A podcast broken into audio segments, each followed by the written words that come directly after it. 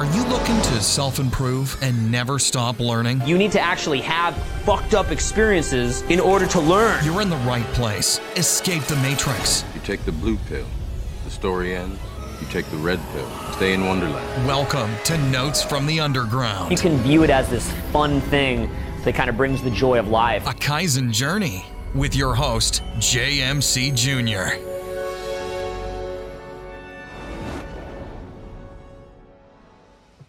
All right, guys, welcome to the Notes from the Underground podcast. We are very lucky and honored to have uh, Mr. Eli Cortez here with us and Elisa, his daughter.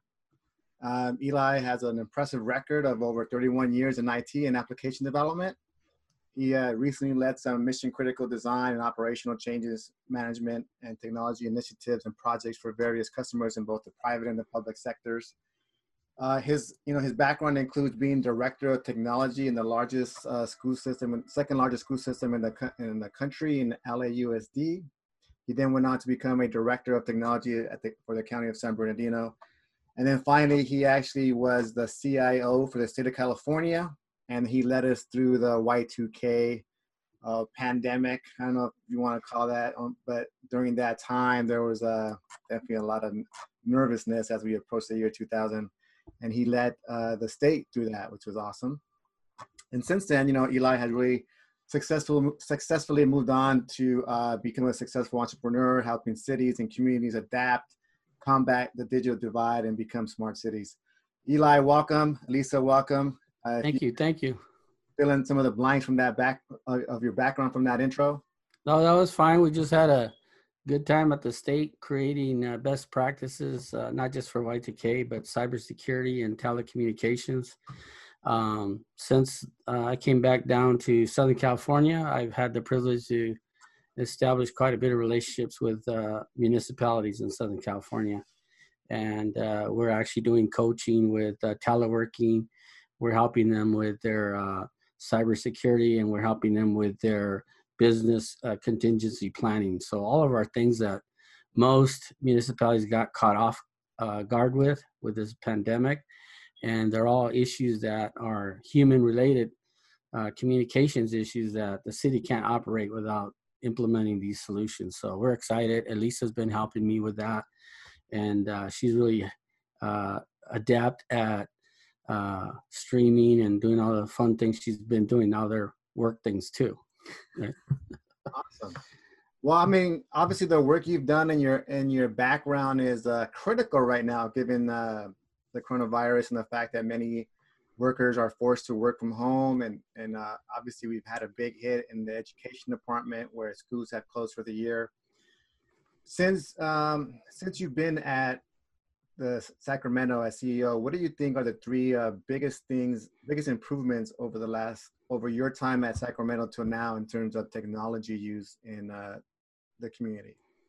Well, the the challenges that I face go over decades, so I'm gonna cover at least three decades. To some of you, it might seem strange, but if you put it in three different entities that I've been working with throughout this uh, uh 30 years, it's been uh, the the communications developed by networking and Cisco obviously has been a leader in municipalities for school districts and cities.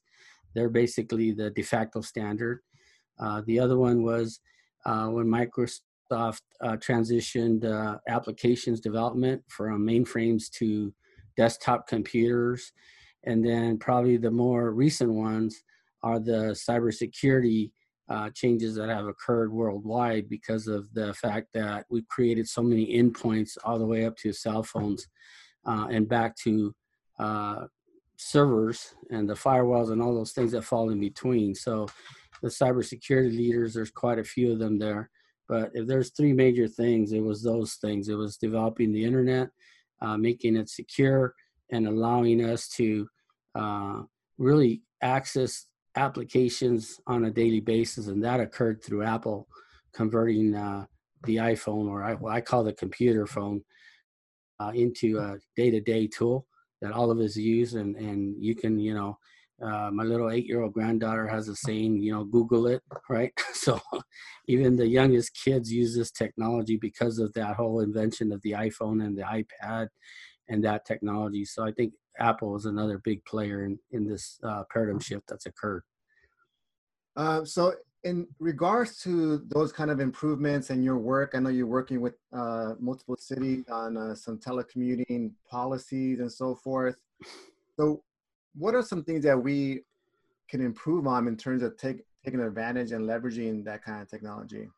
So the beauty is uh, the technology has always been there, and the challenge that all the IT specialists. So if you're in a small city, you're a desktop manager, you don't have mainframe experience, and you don't have a lot of cybersecurity training. So the technology exists and exists in a big way.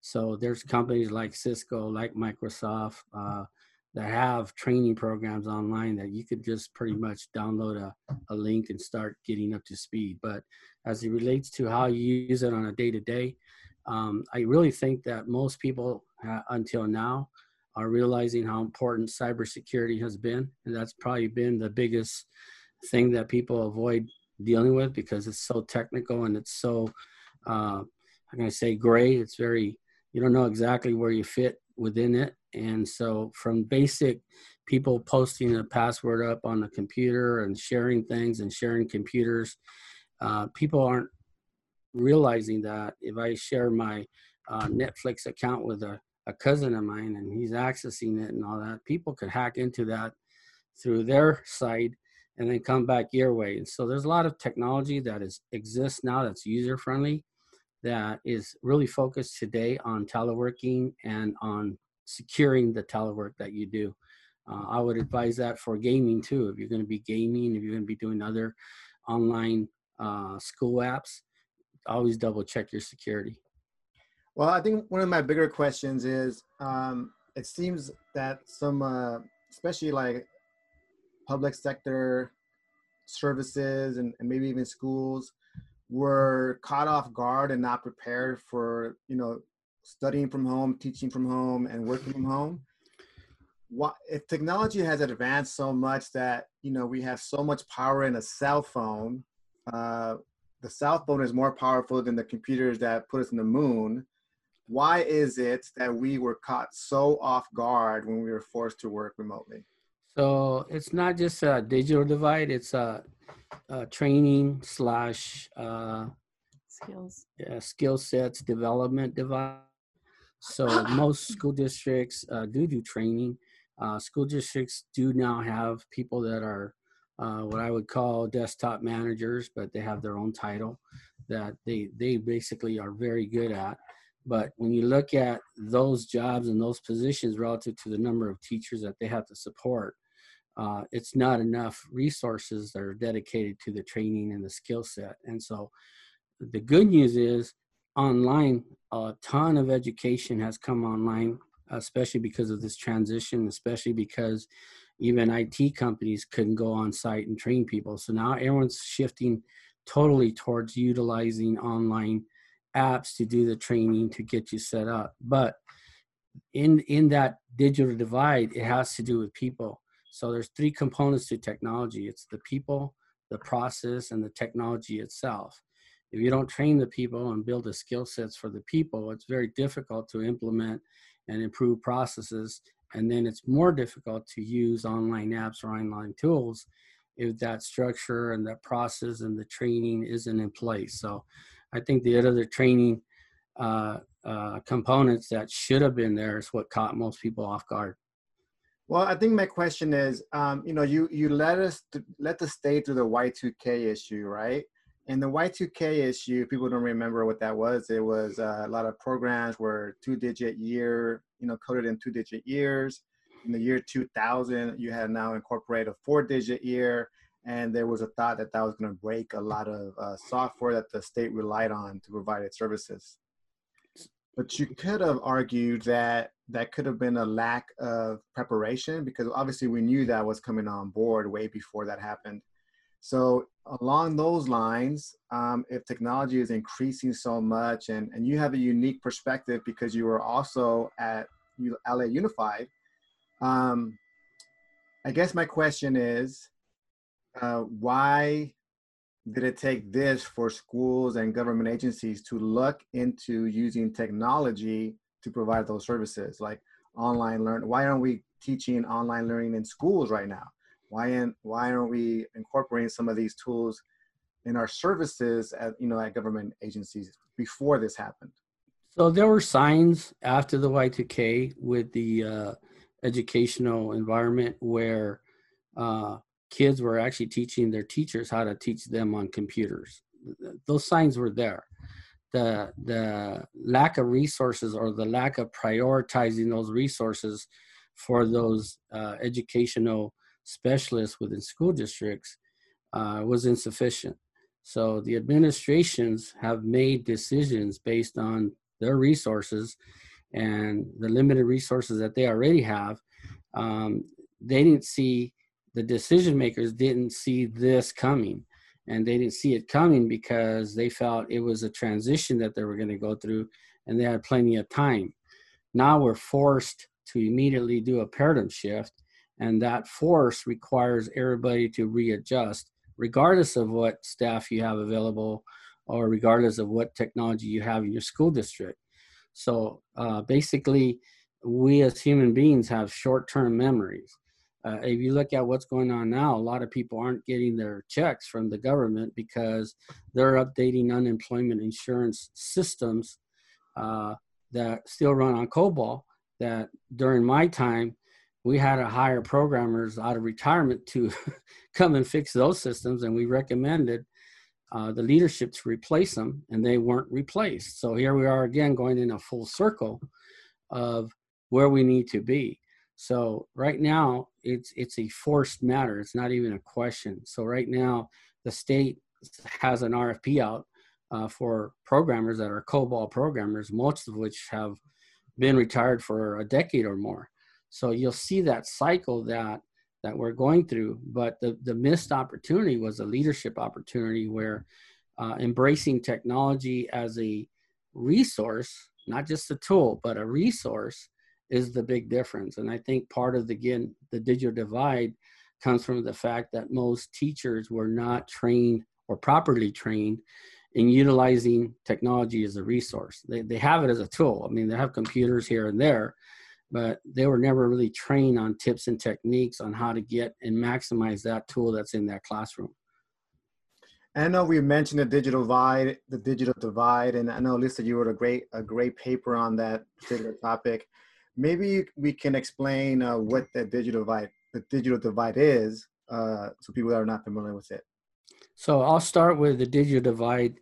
It's a, a uh, lack of resources that are ded- dedicated mostly to disadvantaged communities and rural communities so if you are, you're in a city you've got a lot of bandwidth You've got 5g networks You've got things that don't exist in disadvantaged communities and don't exist in rural communities and so just that alone creates a huge gap between keeping the students that live within the cities and the cities uh, that are farming communities at the same pace of learning opportunities. So they don't have the same exposure as far as bandwidth, as far as tools. So there might be apps on the internet that they could use. They could download videos, they could download other things. But if they don't have the bandwidth, then they don't have access to that tool or to that application. And so changing that and building bridges that are, you know, now they're talking about 5G networks. Um, cities are now uh, buying the street lights and not just replacing the street lights with LED, but they're using smart street lights where you can embed Wi-Fi, and then the city can use Wi-Fi to work with the school districts to allow more access to those disadvantaged students. Uh, Lisa has a perspective on it because she experienced it directly in one of the classes she had. You want to share that. Um, yeah, so I had done a paper on the digital divide. It was um, the prompt for the paper. It was a short paper. It was like a current events paper. Um, and it was for our intro to computer science class that I had taken just to be like, well, I could use like a refresher.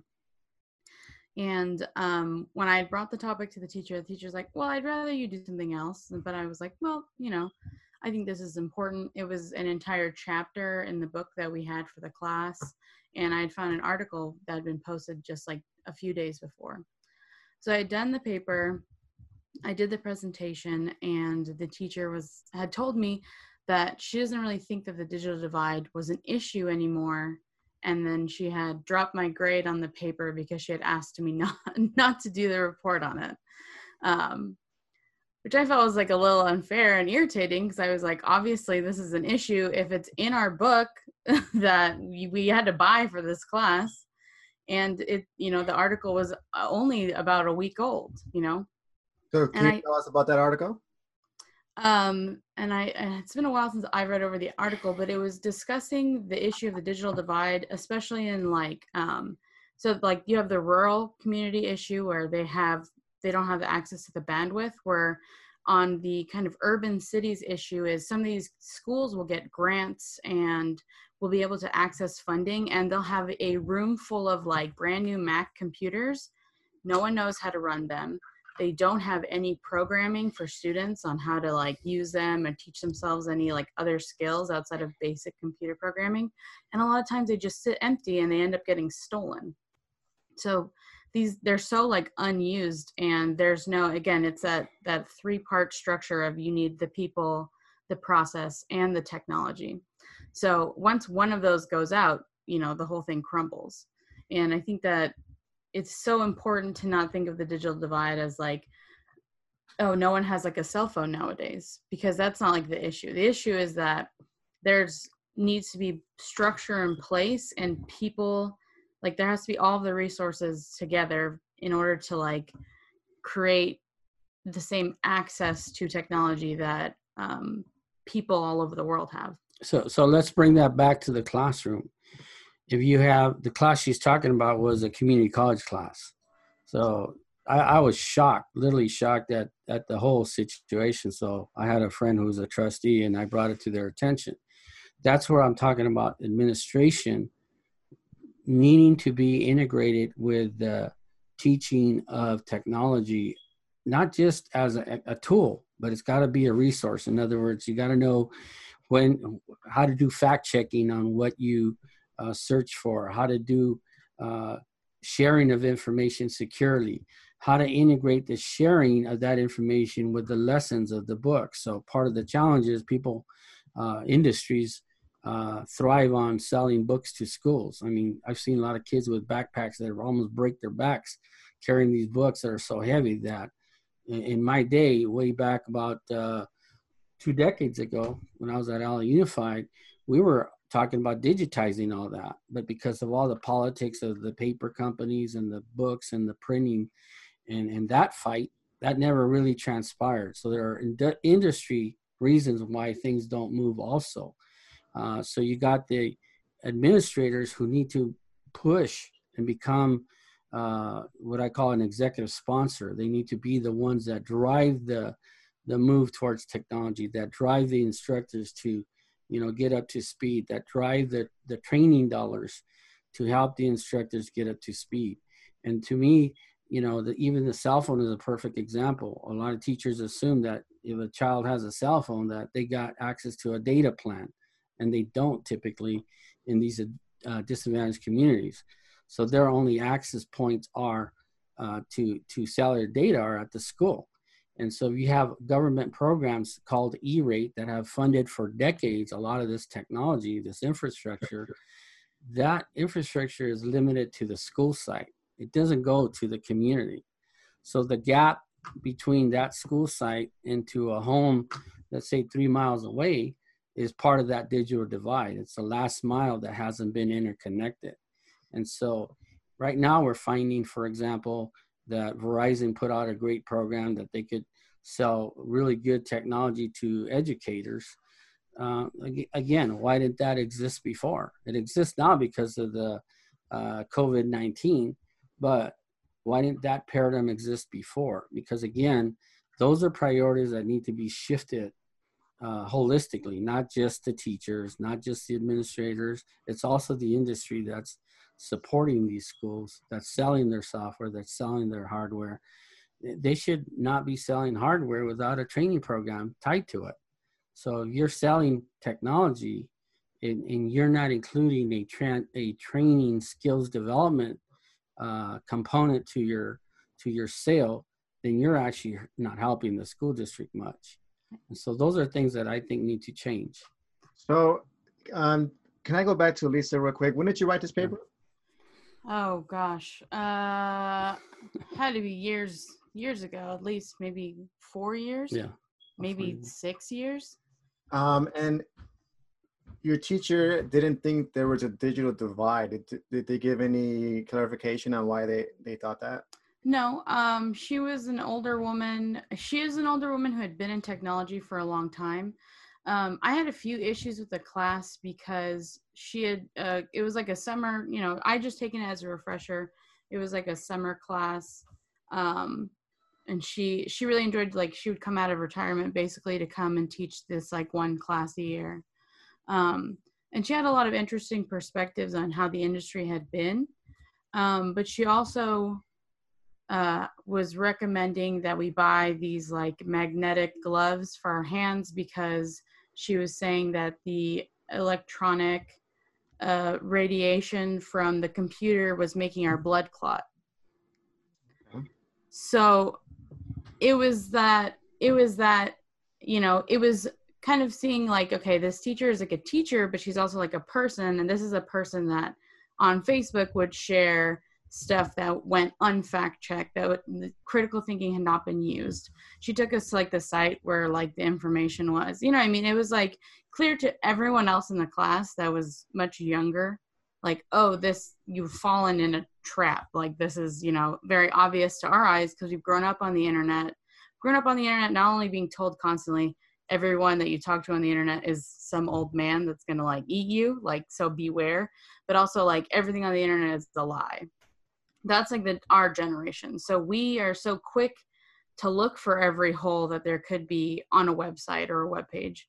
Where she saw it saw that they had a web page and a web presence and had like a few names on there not really verified not really like I, you know she was like oh I, I read this here and i feel like that's true. Sometimes my hands get cold when i use a computer so you know put those two things together wear magnetic gloves But, but again, Juan, just a, perfect example. That's where uh, the leadership comes in. So the leadership of that community college needs to do uh, what I've always done. It's called inspect what you expect.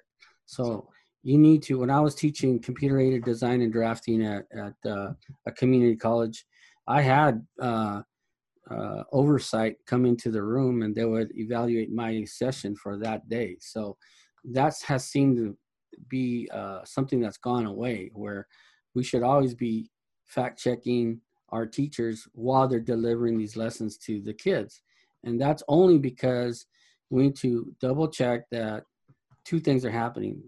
The instructor is is professionally handling their communication, and then the students are being engaged in a communication where it's a learning process and not quote unquote just a lecture. And so these are the kind of things that I think that we need to go back to and, and make sure that we do the trust but verify with uh, the training, the teachers, the program, and then even survey the kids and ask them, you know, how did you uh, feel about this class? Uh, what could you have learned more? What ideas uh, would you have liked to have been covered? So then we're doing continual improvement on our classes, and this, you know, it, should be treated as constructive criticism, and we should work with that as as part of how we uh, uh, improve our programs. So just to get back to the digital divide, because I actually have, um, I actually have a lot of questions for the current school system when it comes to technology, specifically things like the phone. Um, and I tell my, I'm against a policy of not having a phone in the classroom for a lot of reasons. But um, I tell when I, when I talk to other adults, I tell them how many of you actually take notes during a meeting. You don't do that no more. You just take your phone out and take a picture of the whiteboard. So why are if that's the world our kids are going to go into? Why are we not, uh, you know, showing them how to use a phone for for the benefits other than saying it's a distraction, it's a distraction, it's a distraction. But what I feel you're saying, Eli, maybe what you're saying too, Alyssa, is that it's really probably a leadership issue uh, of forecasting what these kids need and what how we could provide that for them. So in other words, if the job of the school is to get them ready for the world they're going to enter, and the world they're going to enter is technology, you know, Driven. and then right, why are we embracing that and saying, hey, we, you know, why are we So I, when I go to my kid's school, I say like, tell me why he has to te- learn handwriting. I'm not, Well- and there's there's reasons for it, but what I'm saying is, given today's world, like, I mean, honestly, like, why am I having a spelling bee? Like, I could spell check with my phone, just corrects it for me. Mhm. Yeah. Um, why aren't we embracing that kind of technology? And I think as a school, the leadership sometimes doesn't prepare their kids for that, right? Like what? Like you're Yeah. right. Why are we having heavy contracts on paper textbooks and not on Chromebooks or like on technology where I can fit 500 books on Right. one book versus having to carry those books? And then once that leadership is in place, pushing that agenda down to the teachers to make sure that they're learning that stuff. It seems like, and then you know, it seems like to me like it has to start at the top. It has to be Yeah, and and and there's a couple of uh, challenges that you as a leader at the top uh, have to own and have it in your heart that you're going to implement what you own. So if you decide that you're going to embrace uh, expanding and improving your technology as a resource, not just as a tool, but as a resource, as a a, a skill set, then there's a lot you need to work with and change. So again, going back to the trust but verify, uh, nine nine out of ten entities, if you look at something that's supposed to be enterprise or school wide, if you want to call it, um, very few uh, school districts have an interdepartmental discussion about what we're talking about. So they have an IT person over there, but that IT person is not in the decision making of uh, how we're going to teach these kids math and how we're going to teach them English and and what does STEM mean? And oh, now it's not STEM anymore: science, technology, engineering, mathematics. Now it's STEAM, where they included arts. So how do you, how, in my mind, when they made that paradigm shift, the schools did uh, to commit to STEM, to commit to STEAM. At that point, they should have uh, done a strategic development plan that allowed them to enable how you use technology as a foundation and not as an afterthought. So right now, most of these programs, uh, the reason why they have these gaps is again the skill sets of the teachers themselves and the training that they got to implement these new technologies is almost uh, per capita Non-existent. Right? So you're a teacher. I feel for you because you're being asked to uh, now in the state of California, these kids have to get online grades and online testing. What people don't understand is with a cell phone, you don't have a keyboard. So how are you going to take that test on a cell phone? It's just not possible. So what are the realities of technology and how technology is going to be implemented is uh, a, a role for a CIO. Most schools don't have a CIO. They have a technology director. A CIO reports typically in the corporate world directly to the CEO, which is the, the lead uh, person. We don't use that model in education, and we should. CIO should be at the top level, reporting directly to the superintendents. Uh, now, uh, CTOs, chief technology officers, are in there where they go independently, bring technology so that the CIO can get uh, it implemented. Sometimes you can have a mix of a CIO and a chief technology officer in one person. Um, then there's another thing that's coming along the line that's a huge challenge for everybody is the CISO, the chief Inform- uh, information security officer, right? All these are components of what are limited resources to school districts. And so until that dedication shifts, until that support gets implemented, it's going to be difficult for that leader to go out there and embrace this whole direction. So the leaders have to be themselves committed to technology as a resource, not a not just a tool. And that's the key question. Well, you know, Eli, this uh, podcast is really kind of meant to identify the game we're really in. And I really say that because we're talking about technology as a resource, uh, where I think it is uh, almost the driving force of school. It should be, anyways, because we are in a technology heavy world, and our job as, as a school is to prepare them for that technology heavy world. So technology should be as critical as free lunches at school. Yeah, as well, let me, critical as after school care, as critical as sports are, and they don't cut those programs, right? So um, I just think that as educational leaders, um, sometimes we don't understand the game we are really in. if my kid is going to go into a world where YouTube University is probably as good as Harvard at this point. You know, so um, why aren't we teaching kids how to go online and get that information and put it into place? Um, and I read somewhere where, you know, uh, Hispanics and African American students are just almost at par with uh, Caucasian students in the smartphone world. They still lag behind in right. tablets, still lag behind in broadband and home, but in the smart world they're good, right? But but Hispanic students actually lag in going to the library to use their Wi-Fi you know, or going to Starbucks to use their Wi-Fi. And so we depend on it just to be at home, but there's there's Wi-Fi almost everywhere at this point. So let me give you an example about that. Uh, I talked to a school district up here in the foothills. It's a small school district, about 10,000 students. And uh, their technology guy said, yeah, well, you know, uh, our kids can use their iPhones and go to Starbucks. Well, that community only has one Starbucks, so that model doesn't work. The true model works where a city and the school district collaborate, which is in some cases not happening, and they collaborate and they intermarry their uh, infrastructure. And what I mean by that is uh, the city I'm talking about actually owns the power and the light and the power within that city. So they could basically implement LED smart lights with Wi-Fi embedded, uh, interconnect them through a secure uh, private network, and provide that to the same school district that's within their own space, right? And and I've tried to talk to both entities before, and they don't talk to each other. So again, that's the example I gave you earlier. Is there's stovepipes not just within the school district, but there's stovepipes within the resources of the of the community. So in my mind, every school district should be partnering with every city, and they should be moving towards smart cities models. And the reason why is those streetlights reach you at your home.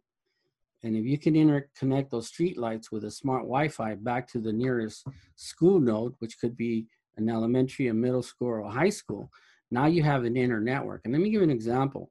In uh, the desert over here, uh, one one school district administrator presented, and he he uh, he had an idea where he put Wi-Fi on the buses. A lot of kids spend a ton of time on the buses and then he would park certain buses in certain communities that didn't have a lot of wi-fi and so then he expanded his reach from his school site into the community. Now people uh, might have criticized it because it's a band-aid but guess what? He was a step further than the school districts that are sitting there waiting for a solution. So you really need to be uh, from the leadership proactive you need to make that commitment. You need to understand what you just said about the the kids.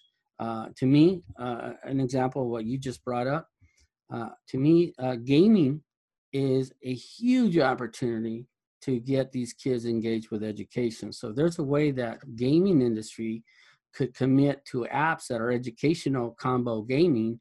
You get a lot more uh, access of education to every student just through that industry alone and that industry is one of the uh, most uh, how can I say, uh, financially fit entities that could become a partner to a school district. Uh, UCI has a gaming uh, degree now, uh, you know, Irvine. And so if we take kind of those uh, programs that you're, you're sharing and we implement it through a school district cert, program, again, to, to look at just the curriculum and how it gets implemented in school district is too old school. And that's the challenge is the process to implement new technology is not in place.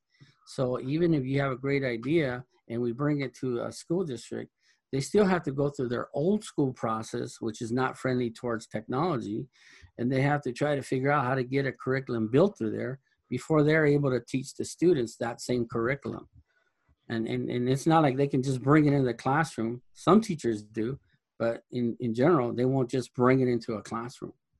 Well, I, I think my, my biggest question to you in terms of partnering up with school systems is, um, and you mentioned earlier that if a company wants to sell a product, they should have training. And you mentioned right now about the gaming companies. My biggest question is the biggest consumer in a market is actually the government. They actually buy the most stuff and spend the most money. And if the school system went said, I will buy your product if you include a training system, they'll include a training system. uh, if the school system said, "I'm to use this money," and I'm to, I mean, to me, to me personally, um, I would treat it like the electrical rebates. I mean, why even set up for Wi-Fi? Broadband, connected broadband is faster and more secure. There's already wires going into the city, into the homes. I would just say, hey, Verizon, I'm gonna um, give you a 50% rebate if you offer it to lower income families, just like you do electricity, just like you do gas right now. And I would argue that those are just as important as gas and electricity at this point. So, ha- you as a former CIO in the state of California, you ha- has a rich history in public service. Um, has the public sector really leveraged their consumer status and saying if we really want to push this and have the private sector adhere to it, we can because as consumers we have this kind of power. So I've seen a lot of work done by uh, the Gates Foundation, uh, and and Gates himself benefited directly from uh, the resources and services he sold to uh, school districts, and school districts benefited by transition from mainframes to desktop servers and now iPhones. So the benefits have been there, but they have not been implemented in an enterprise way. So what I mean by an enterprise way is where you take the, the procurement as an example. Uh, most school districts don't have qualified certified procurement officers that that buy the technology. So what happens is, uh, even in a county, my daughter happens to work in one. Um, uh, she helps that whole entity, but there's it's a, it's less than a handful of people to cover a whole county for procurement of technology, right?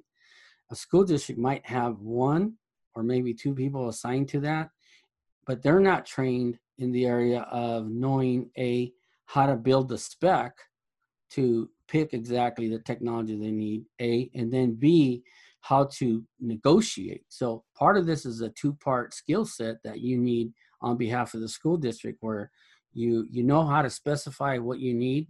You know how to ask multiple entities in that same space for a bid also. And then you know how to negotiate and get the best one uh, what i call best value. It's not always the lowest price. So many times you get lowest price, but guess what? They exclude the training, which is the most important component that, that I espouse. So it, you got to look back at, again, the, the people and the process and, and the decision making.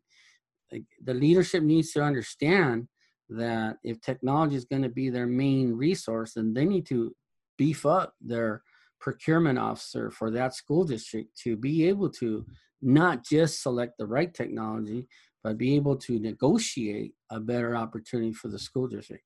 There are state programs like CMAS, California Master Agreement Schedule. There's other uh, educational programs statewide that schools who don't have those kind of staff can point to. But again, even at that level, people aren't thinking about the training and the people skills and the skills development. They keep it, they they treat it separate and it shouldn't be. It should be integrated. So when you have an enterprise solution, you include the training, the people, the the orientation, how it fits in the in the curriculum, and then how you distribute it securely to the kids. And so right now, uh, if you recall, a few years ago, LA Unified rolled out their iPads, and these kids, high school kids, hacked into it immediately. I mean, that's how well these these kids were uh, in technology at the time, and so then they had to pull them back and resecure all that, right? So that's an example that's going to continue to occur if you don't do the pre-planning. So you got to do more pre-planning within the school system, and then uh, set up the right metrics and the program and the process and the curriculum, and test it out and pilot it. And once it gets piloted and you get you know, get all the weeds out of the system, then you go and implement it. And and that's just it. Just takes a good, strong leader from uh, the superintendent level, but it also takes a strong leader from whoever their IT person is going to be. So maybe you can, um, maybe you know the answer to this question, maybe you don't, but you have a good grasp maybe of what we need and maybe what processes need to happen in, in public education. And Elisa uh, alluded to an older generation teachers that maybe don't grasp that. Would you, what are you, what's the biggest roadblock in implementing some of what you just talked about? Is well, it just is people. older. Hey, I'm I'm I'm old generation myself, but I embrace technology as uh, what I would call a game changer for me personally. So when I got out of USC School of Architecture, I went to Ralph M. Parsons Engineering, and I was one of 50 architects in a firm that had 10,000 engineers. The leader said everyone's going to learn CAD, and they bought these $250,000 workstations, which now you would buy for five and they bought these stations and they made a commitment 100% everyone's going to learn cad. So when it came to our architecture group as an example they asked us 50 architects okay who wants to who wants to get uh, the first set of training on computer aided design and drafting? So everybody stepped back and i stepped forward. Why? Because i felt that that was an opportunity for me as an individual within a large organization to make a difference for me and for the organization within two years, all those if, uh, 50 architects were reporting to me because I was now the CAD manager. And I developed applications that even the company who was selling us the software didn't have architectural applications. So I started doing ar- architectural applications right out of college. And I didn't have a formal uh, uh, programming computer uh, degree uh, training, but I had an understanding of what it needs uh, what change needs to occur. So that's change management and what how you implement that change. So again going back to that embracing of that technology you have to have people that are going to be champions that want to be a technology person that want to share that technology and train other teachers. So we started programs then and and, and i continue to espouse that uh, uh, training the trainers is a critical way for success for school districts. So they need to create, whether you're a teacher or you're an instructional technology aid person, doesn't matter.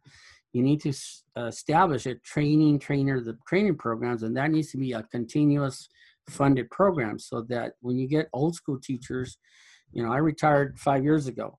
So I qualify under the old school people, but I never used uh, technology as an excuse for me not to uh, continue to implement kind of my skill sets and improve my skill sets into the work that I was doing. And basically, it's you got to be committed. And and most people uh, in my day had a fear of technology because you were taught, hey, if you do the wrong thing, you could break the system, right? You're taught the wrong way in a sense. Uh, to me, I, I I was fearless about boundaries. I was always challenging the boundaries that we had and uh, that's how i got heavily into applications development because you need to think out of the box.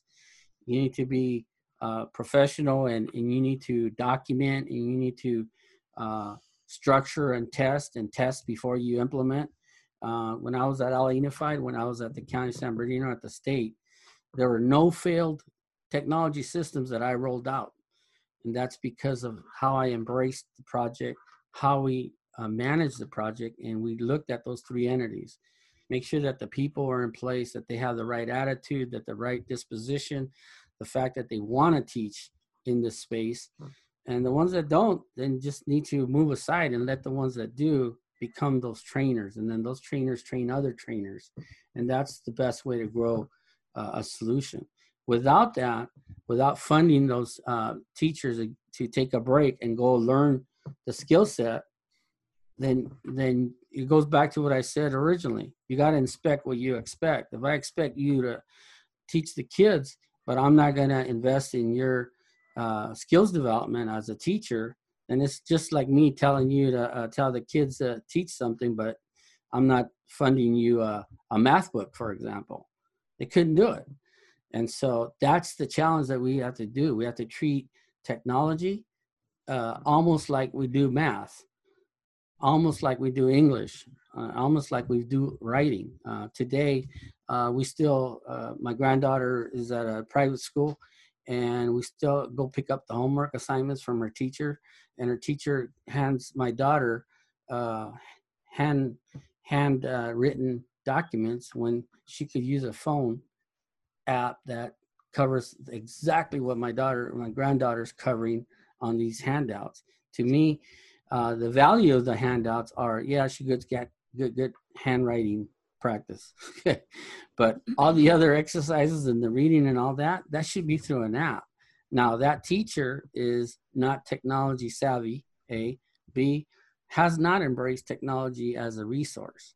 And so that hinders not just her, it hinders all the 20 kids in her classroom, including my granddaughter. So luckily we here at the home, all of us teach my granddaughter through apps and she she teaches my my wife more about technology than I can teach my wife about technology. So uh, the, the, the kids, they're they're like sponges. They can pick up on it, they can adapt. But if the teachers don't, then this uh, expectation of having technology uh, being part of the of the learning foundation of a of a child is going to remain a problem. Absolutely. I'm going to make one comment before we go on a quick break, but uh, one of the best teachers that I uh, studied under said we should leverage behavior, not try to change it. And kids are already on technology, they're already on iPads, so we should leverage that instead of saying, like, nope, don't do that, do something completely different. So we'll be right back after a quick break. Yeah, before you go on the break, remember that leverage and that, you know, using that ha- still needs guidance. And that's why I keep coming back to the leader and the skills training and the training that guidance is invaluable oh absolutely yeah i think like i said it starts at the top and comes down to the bottom but right you're right quick break and we'll be right back We'll be right back with more from Notes from the Underground, a Kaizen journey with your host, JMC Jr. Hang tight. BHB Trilogy Media. If you're looking to bring your story to life, to bring life into your marketing campaign, BHB Trilogy Media is what you're looking for expert storytellers, complete digital marketing department.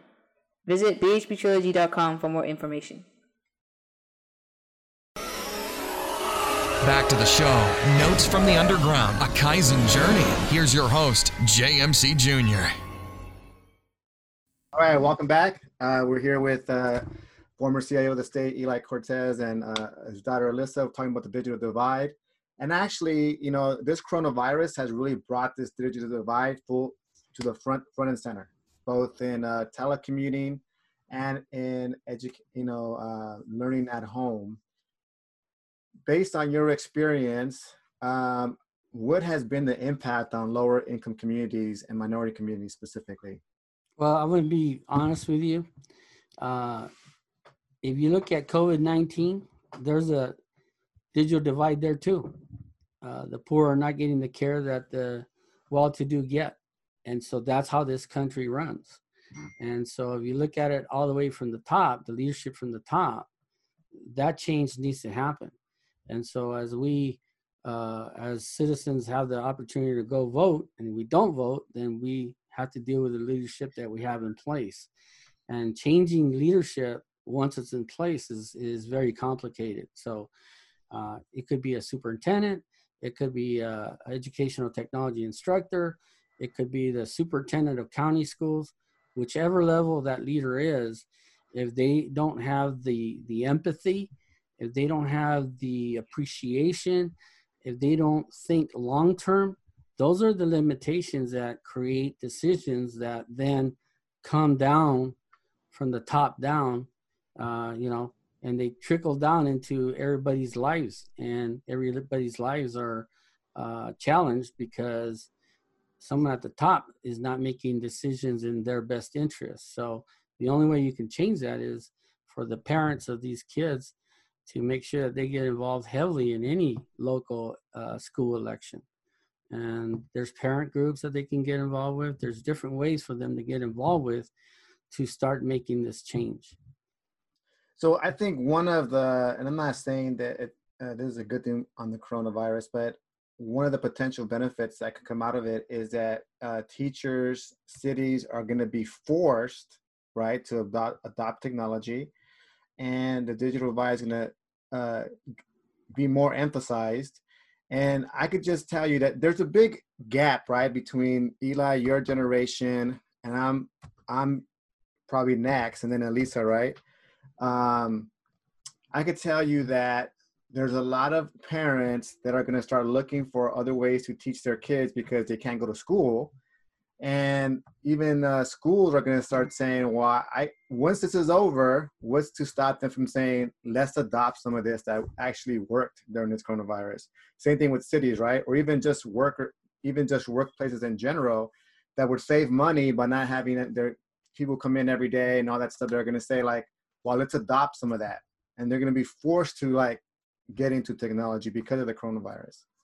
So, so at the end of the day, how you educate your children is no question in my mind the responsibility of the parent. No question. Again, it it also has to do with class. If you're in a class that's a labor class, that's a uh, uh, Working two a, jobs. a working two jobs class, uh, a single mom. Uh, there's a lot of challenges that our communities and the parents of these children face, right? So what you stated would be true if all of us could afford to send our kids to private school. And like I shared with you, just even our granddaughter that we're committing to her to go to private school, even that private school thinking is old school. I don't agree with how they teach relative to the technology, right? So what I'm saying is unless we as parents make a decision to uh, embrace technology at home, we can't wait for the public school system to catch up. It's just No, not going to happen. But what I'm saying, Eli, is that a lot of people are not going to go back to that school system. Yeah, I would say I would say a few, but based on where everybody's going to end up after this coronavirus, I'd say it's not that many. And here's why: uh, education is expensive for multiple reasons. No, but I Why- think that you're mistaking me saying they're going to go to private school. No, no, There's no. A lot of homeschool organizations that are just hosting what's happening now at the schools all the time. In other words, they're saying like, Right. "Hey, I can teach you Zoom math all the time. You don't Yeah. have to go anywhere." Or they have a school where it's one room and the kids come in only on Monday, Wednesday, Friday, or whatever, and they're all Right. Zooms. Before, parents were not o- open to that or exposed to what that looked like, but Right. now they're being shown that. And so So in my experience, there's a lot of parents that are going to say like, "Why would I go back to an outdated school system?" Well, here, well, here's why.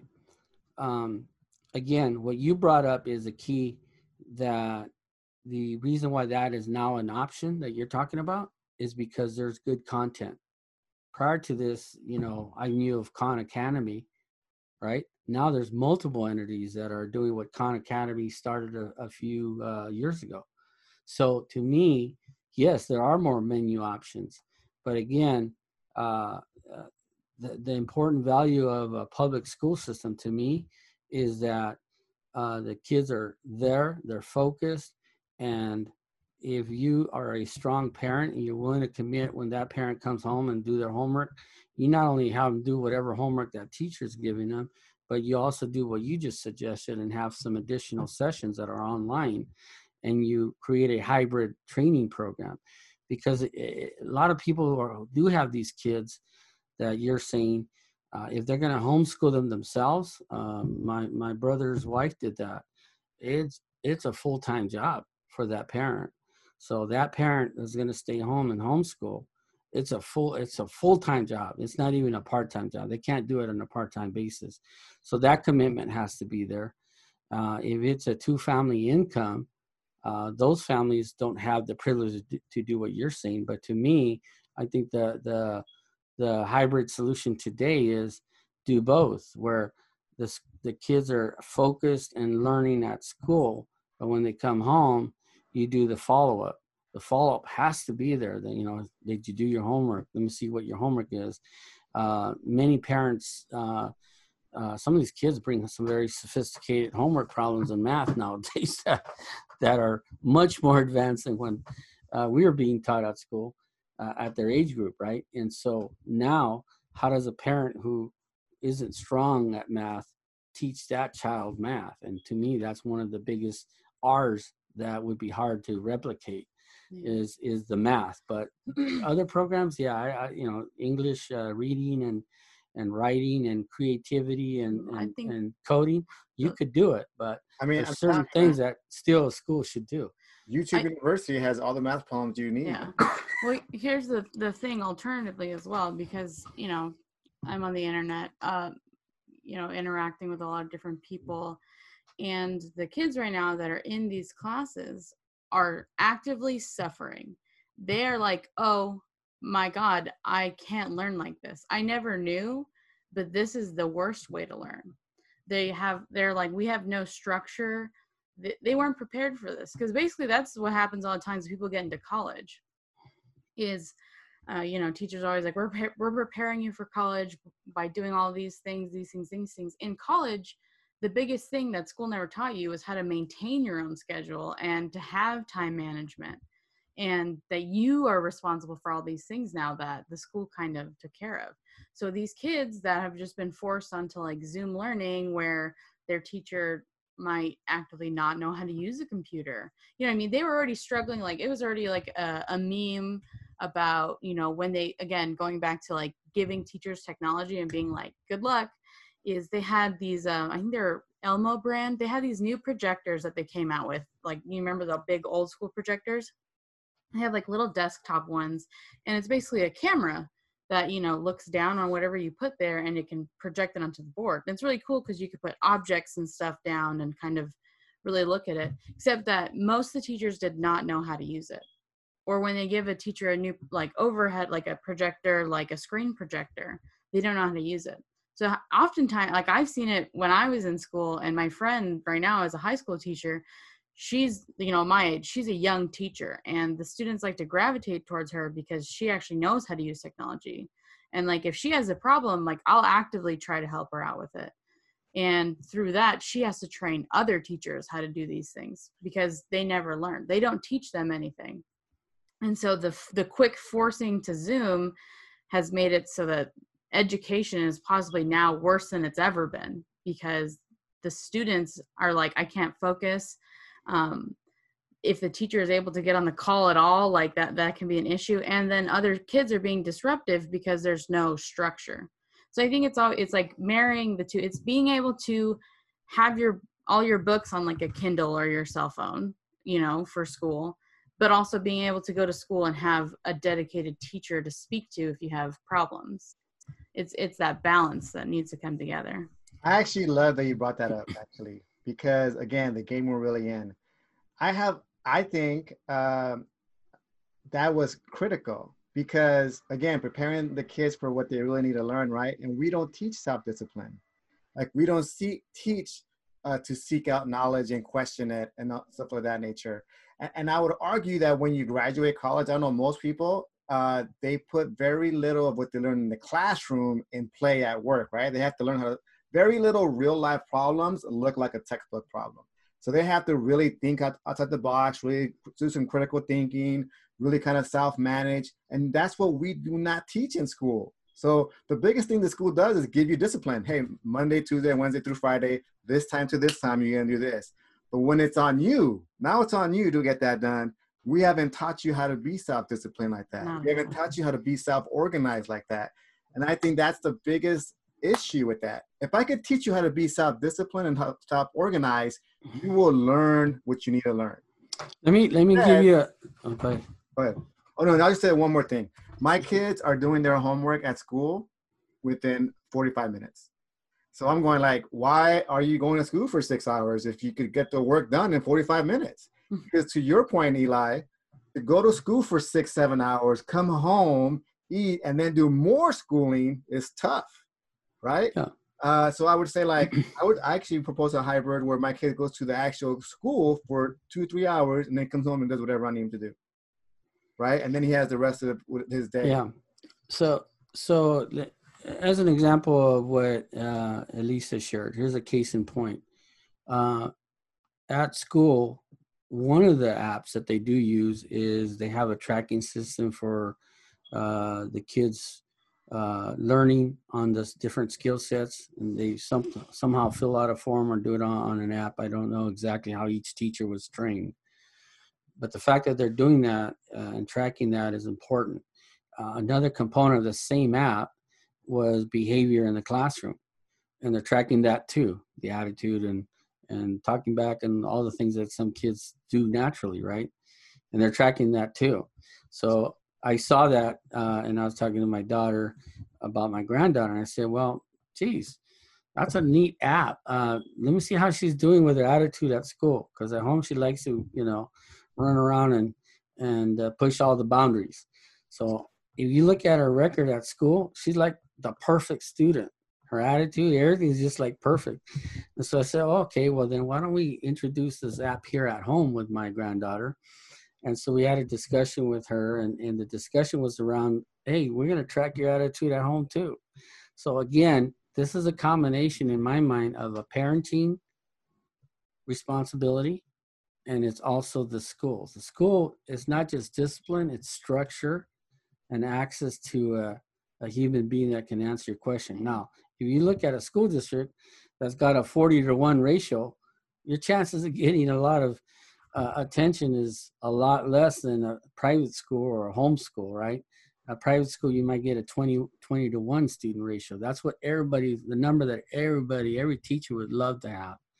So, what what is going on is a lot of these, uh, and to me, you, we need to get the the California Teachers Union involved and get their teachers to really document their expectations and what could help them relative to implementing this technology and then reverse engineer it bring it back to the top bring it back to the state superintendent bring it back to the county superintendents bring it back to that local school superintendent.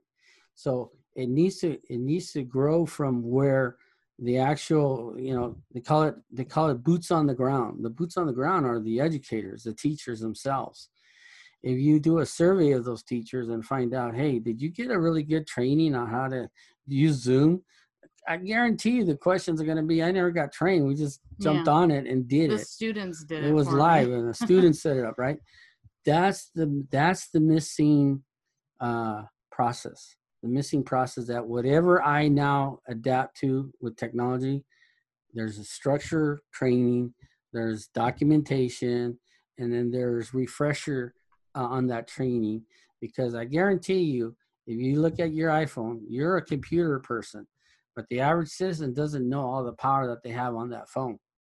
The average citizen doesn't know that they can uh, talk their notes directly into the notes pad and then it automatically can generate an email and you can go in there and clean up the email and then you can add pictures and have a powerful powerpoint presentation developed just in that process alone. The average person doesn't know that their phone is that powerful and that capable. So what what what does that mean? That means that there's more opportunity for skill sets training and development training and to me that's where we uh, our educational dollars should be headed to right now is to get everybody to understand that you really have to invest to get something out of that program. So to embrace technology is one thing, but to implement it is a whole different game. A lot of people can talk about technology, but very few people have implemented. And I'll give you one example. When I was at LA Unified, uh, Apple didn't have the iPhone at the time. Uh, Apple was Apple on your desktop at its best, and they were always six months behind. Uh, let's say the uh, the application for Microsoft Office. They were always six months behind. Why? Because Microsoft would take care of their customer base first, and then they would help Apple with theirs out. And there's always a six month gap. So in a school district as big as uh, LA Unified, it was always a struggle. Do we buy uh, PCs, IBM desktop PCs, or do we buy Apple computers? A lot of the graphics instructors would swear by, even then, Apple technology. They wanted it. They said it. And a lot of instructors liked it because it was so user friendly. It was. It was superior to the uh, IBM desktop. Now, what happened is we had a challenge, and to embrace uh, that gap, uh, we came up with an emulator program that we put uh, emulation software. Emulation is kind of like an interpreter. And so we put that software on all the uh, PCs, and you could run Apple on the PC. That was our solution because we knew that IBM wasn't going to uh, compress a time when they would release the software uh, to Apple at the time. And so you have to solve the the challenges that come before you at the moment. And at the moment is not always necessarily using only one type of technology. It's figuring out how to interconnect it. So for example, I use Cisco technology before they went public. That's how far back I go. And why did I use them? Because they they were what I considered industrial strength. They had the capability to grow, they had the capability to scale, and compared to other products, they were the most secure product at the time. And when we rolled out uh, lausd.net, uh, we rolled that out in the first week. We had like 50,000 users. Now it's over a million plus users. And that website, lausd.net, grew from old school routers and old school Cisco routers and old school technology. And then it's always been upgraded since. But the point is, is that uh, we bit the bullet and we made the commitment and we were going 24 7 just to keep up to hooking up more ports to let more teachers have access to lausd.net uh, prior to it rolling out like we did uh, i used a technology that esri a gis company had they had really good graphics and we used a point and click technology that they created kind of a point and click uh, desktop for us and this was prior to you know uh, all the web technologies that we have today and we were able to point and click our different applications right off our screen. And then you had a common screen that people would use. So there's a lot of technology that sometimes is ready and sometimes it's not. But to implement it, you have to go through those structured step. You have to uh, test it. You have to verify it. You have to have users that are actually going to use it, use it. You have to then train them, and then you have to set up documentation and then invest in the continued training. We had a department of about 30 people that were full time offering, uh, you know, help desk support.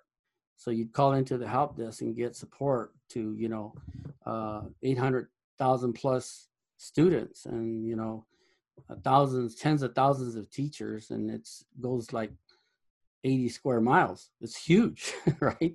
So, again, going back to how you get it done is you have to uh, commit to it, you have to organize it, you have to test it, you have to document it, you have to train on it. And that's what I'm talking about holistic. It's got to be the whole solution as one, not just pieces and pieces that are coming in at you. Okay. Well, that's great advice. I really appreciate it. Um, to close the podcast, uh, maybe Eli, you can, can you tell just you're talking to uh, the head of education of California. You have you know one piece of advice to give them. What would it be? Help me help you. Let me know how you feel you could dedicate yourself and your decision making to allowing our kids to have a better chance to be competitive in the in the current world and they're global challenges. These are not regional and local like in the old days. So help me help you. And basically, if that commitment comes back, then I just say, let's first look at your overall system, make sure uh, all the components are integrated together, that there's it's not stovepipe. One department doesn't talk to the other. And let's bring everybody together and rethink how we're going to distribute uh, technology resources, not just to the teachers, but to the kids. And uh, I think that what we're, we're like in this uh, migration gap, right? We have old school teachers still in control. We have like your co- your friend at the newer teacher embrace the technology, and our kids are kind of caught in the between these two worlds. What's the best advice you have for maybe parents caught up in this? Um, I would say that for a parent that's struggling with how their t- kid is being taught, um, you have to try and open a dialogue with your teacher. If like if you think that there's a, a better idea, and it's hard to do right now because of everything going on, but you know teachers need parents help. And if you really come forward not in like a why aren't you doing this for my kid? but how can i help you do this for all the kids? teachers are going to take that support because they need it because our teachers are super underfunded. They're uh, overworked. And a lot of times like we were saying like the class size is ridiculous. They would love to streamline things to you know make it run easier but if you have no training no money to you know purchase items and no one to help you learn how to use it you're stuck you're stuck doing the same thing you've done for decades if you've been a teacher for that long so offer to help in order to make better change for both of you and for the student. Awesome. Well, with that being said, I want to thank you guys again for your time. Uh, you know, stay safe during this coronavirus thing, and hopefully we can see some changes and some closing of that digital gap soon. Yeah, and do some uh, safe teleworking. Yeah, Yeah. absolutely. All right, guys. Thank you. Thanks again. All right. Thank you. Thank you for listening to Notes from the Underground, a Kaizen journey with JMC Jr. Keep on the road to self improvement, and we'll catch you on the next episode.